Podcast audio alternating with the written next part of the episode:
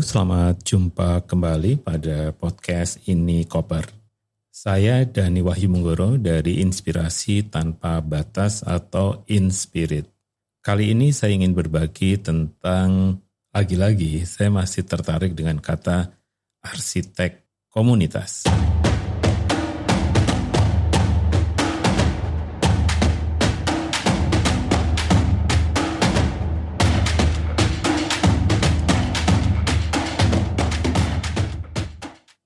Ya, sebenarnya dalam dunia fasilitasi masih sering terjadi misdefinisi karena pekerjaan fasilitasi pada akhirnya sering dianggap pekerjaan pelaksana dalam proses interaksi sosial, misalnya seperti workshop, rapat, training, dan sebagainya. Kemudian di dalam beberapa lembaga, pengertian fasilitasi juga kadang hanya terlibat di dalam opening dan closing sebuah sesi. Sedangkan pada sesi itu ada peran pelatih, trainer, atau peran narasumber atau presenter. Nah, kadang sulit juga sebenarnya mengajak orang untuk berpikir bahwa proses fasilitasi itu proses baik yang sebelumnya, waktu pelaksanaannya maupun pasca dari interaksi sosial itu. Satu bulan terakhir ini saya terlibat dengan sebuah yayasan yang menamakan dirinya arsitek komunitas. Mereka sih menyikatnya jadi Arkom. Saya kadang berargumentasi dengan mereka bahwa sebaiknya istilah arsitek komunitas itu bisa menjadi banyak pengganti kata-kata yang sekarang terlalu generatif ya. Karena itu arsitek komunitas itu bisa disandingkan dengan satu memang arsitek yang profesional, yang komersial seperti itu. Tapi pada intinya adalah kata arsitek ini menarik perhatian saya karena pada sebuah interaksi sosial itu juga butuh peran seorang arsitek. Ketika ditambahkan kata komunitas menjadi lebih jelas karena kemudian peran arsitek ini itu bisa dipahami ya dia ada peran pemerancang atau peran penciptaan juga jadi ada peran pada tahapan desain, kemudian juga pada tahapan implementasi. Dengan peran-peran seperti ini, sebenarnya dimungkinkan seorang arsitek komunitas itu mirip seorang fasilitator. Fasilitator sebenarnya juga bertanggung jawab pada kalau di kami disebutnya proses guide, yaitu membantu merancang struktur dari pertemuan itu. Ini kan sama sebenarnya dengan seorang arsitek. Bagaimana Pak ada proses penciptaannya, kemudian ada proses desainnya. Hanya sekarang kalau kita memang ingin bekerja sebagai arsitek komunitas, maka sebenarnya menjadi sangat menarik kalau kita memulai dari yang disebut co-creation. Apa itu?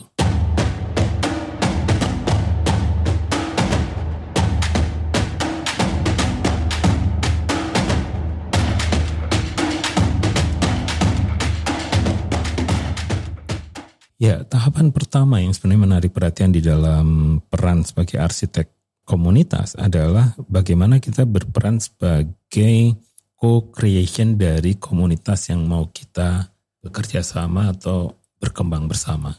Di tahapan ini sebenarnya menjadi menarik kalau kita ya pada saat memiliki ide, ide yang baru ada di kepala, ide itu bisa liar ya, bisa apa saja. Misalnya tiba-tiba saya ingin bikin uh, sekolah untuk anak-anak di komunitas ini.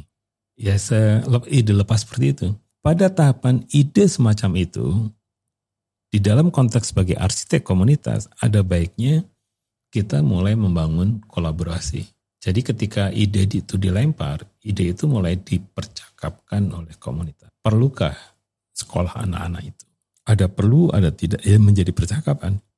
Kalau perlu kenapa, kalau tidak perlu juga apa alasannya?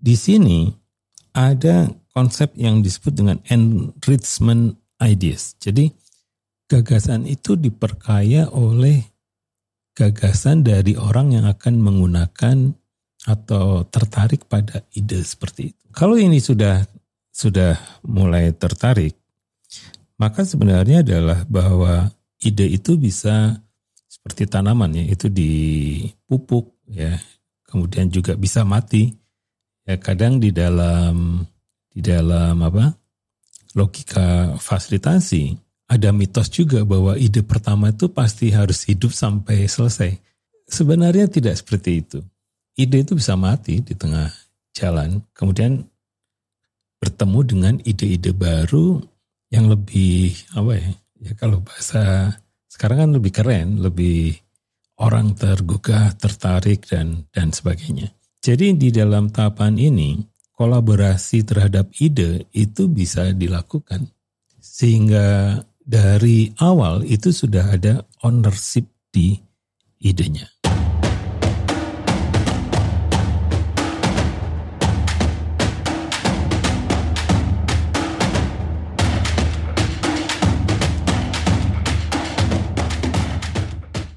dalam design thinking itu sebenarnya kita bisa masuk ke co-design yaitu bagaimana kita membangun rancangan atau merancang bersama ide yang sudah disepakati tadi.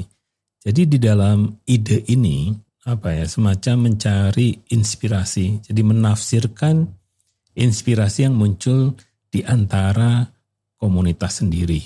Jadi kalau di classical design thinking boleh jadi tahapan define itu kita bisa merumuskan ide-ide itu menjadi sesuatu yang ingin dicari solusinya berdasarkan percakapan-percakapan yang sifatnya empati. Kalau ini bisa dilakukan, maka tahapan berikutnya adalah tahapan ideasi atau co-design. Nah, di tahapan ideasi inilah sebenarnya kita memanfaatkan kecerdasan banyak orang untuk menemukan ide-ide atau solusi-solusi yang bisa dipilih menjadi embrio solusi yang akan dilakukan. Jadi di tahapan ini pasti akan banyak sekali pilihan-pilihan solusi. Nah di tahapan ini bisa dilakukan brainstorming begitu ya. Yang kemudian ide itu bisa berlimpah. Karena kadang kita juga males untuk beride banyak-banyak. Karena seolah-olah jadi kalau ada mas satu masalah ya solusinya pasti A. Padahal di dalam tahapan kalau menjadi arsitek komunitas, idenya itu bisa banyak. Masalahnya kan tergantung dari kriteria yang kita buat ya. Misalnya ini yang paling murah yang mana? Ada 10. Mana yang paling cepat? Ada 10. Mana yang paling mungkin dilakukan? Ada 10. Mana yang lebih apa? Lebih punya dampak? Ada 10 jadi di sini di ideasi ada banyak peluang untuk menemukan ide-ide baru.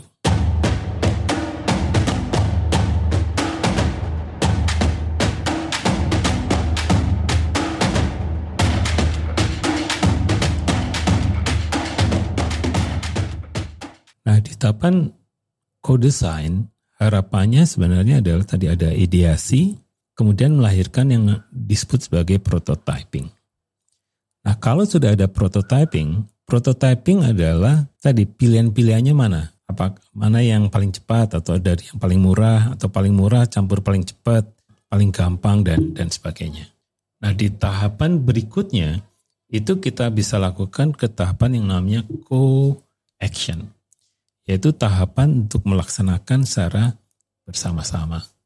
Nah di co-action inilah sebenarnya yang dibangun bagaimana aset-aset yang ada di komunitas itu kemudian di apa ya kita melakukan investasi terus menerus agar aset-aset itu bertumbuh kemudian menjadi kekayaan menjadi keyakinan menjadi perilaku menjadi cara hidup yang akan dipakai oleh komunitas itu menghadapi transformasi kota menjadi bentuk-bentuk yang baru. Jadi itu saja lanjutan dari arsitek komunitas. Nah, saya ingin menggabungkan tadi yang pertama ada co-creation, ada co-design, ada co-action. Nah, semuanya itu dibungkus dalam prinsip-prinsip partisipatif, kolaboratif, dan juga inklusif. Demikianlah isi ini koper kali ini. Kami di Inikoper percaya bahwa berbagi apa pun itu akan bermanfaat bagi komunitas perubahan. Sampai jumpa pada edisi berikutnya.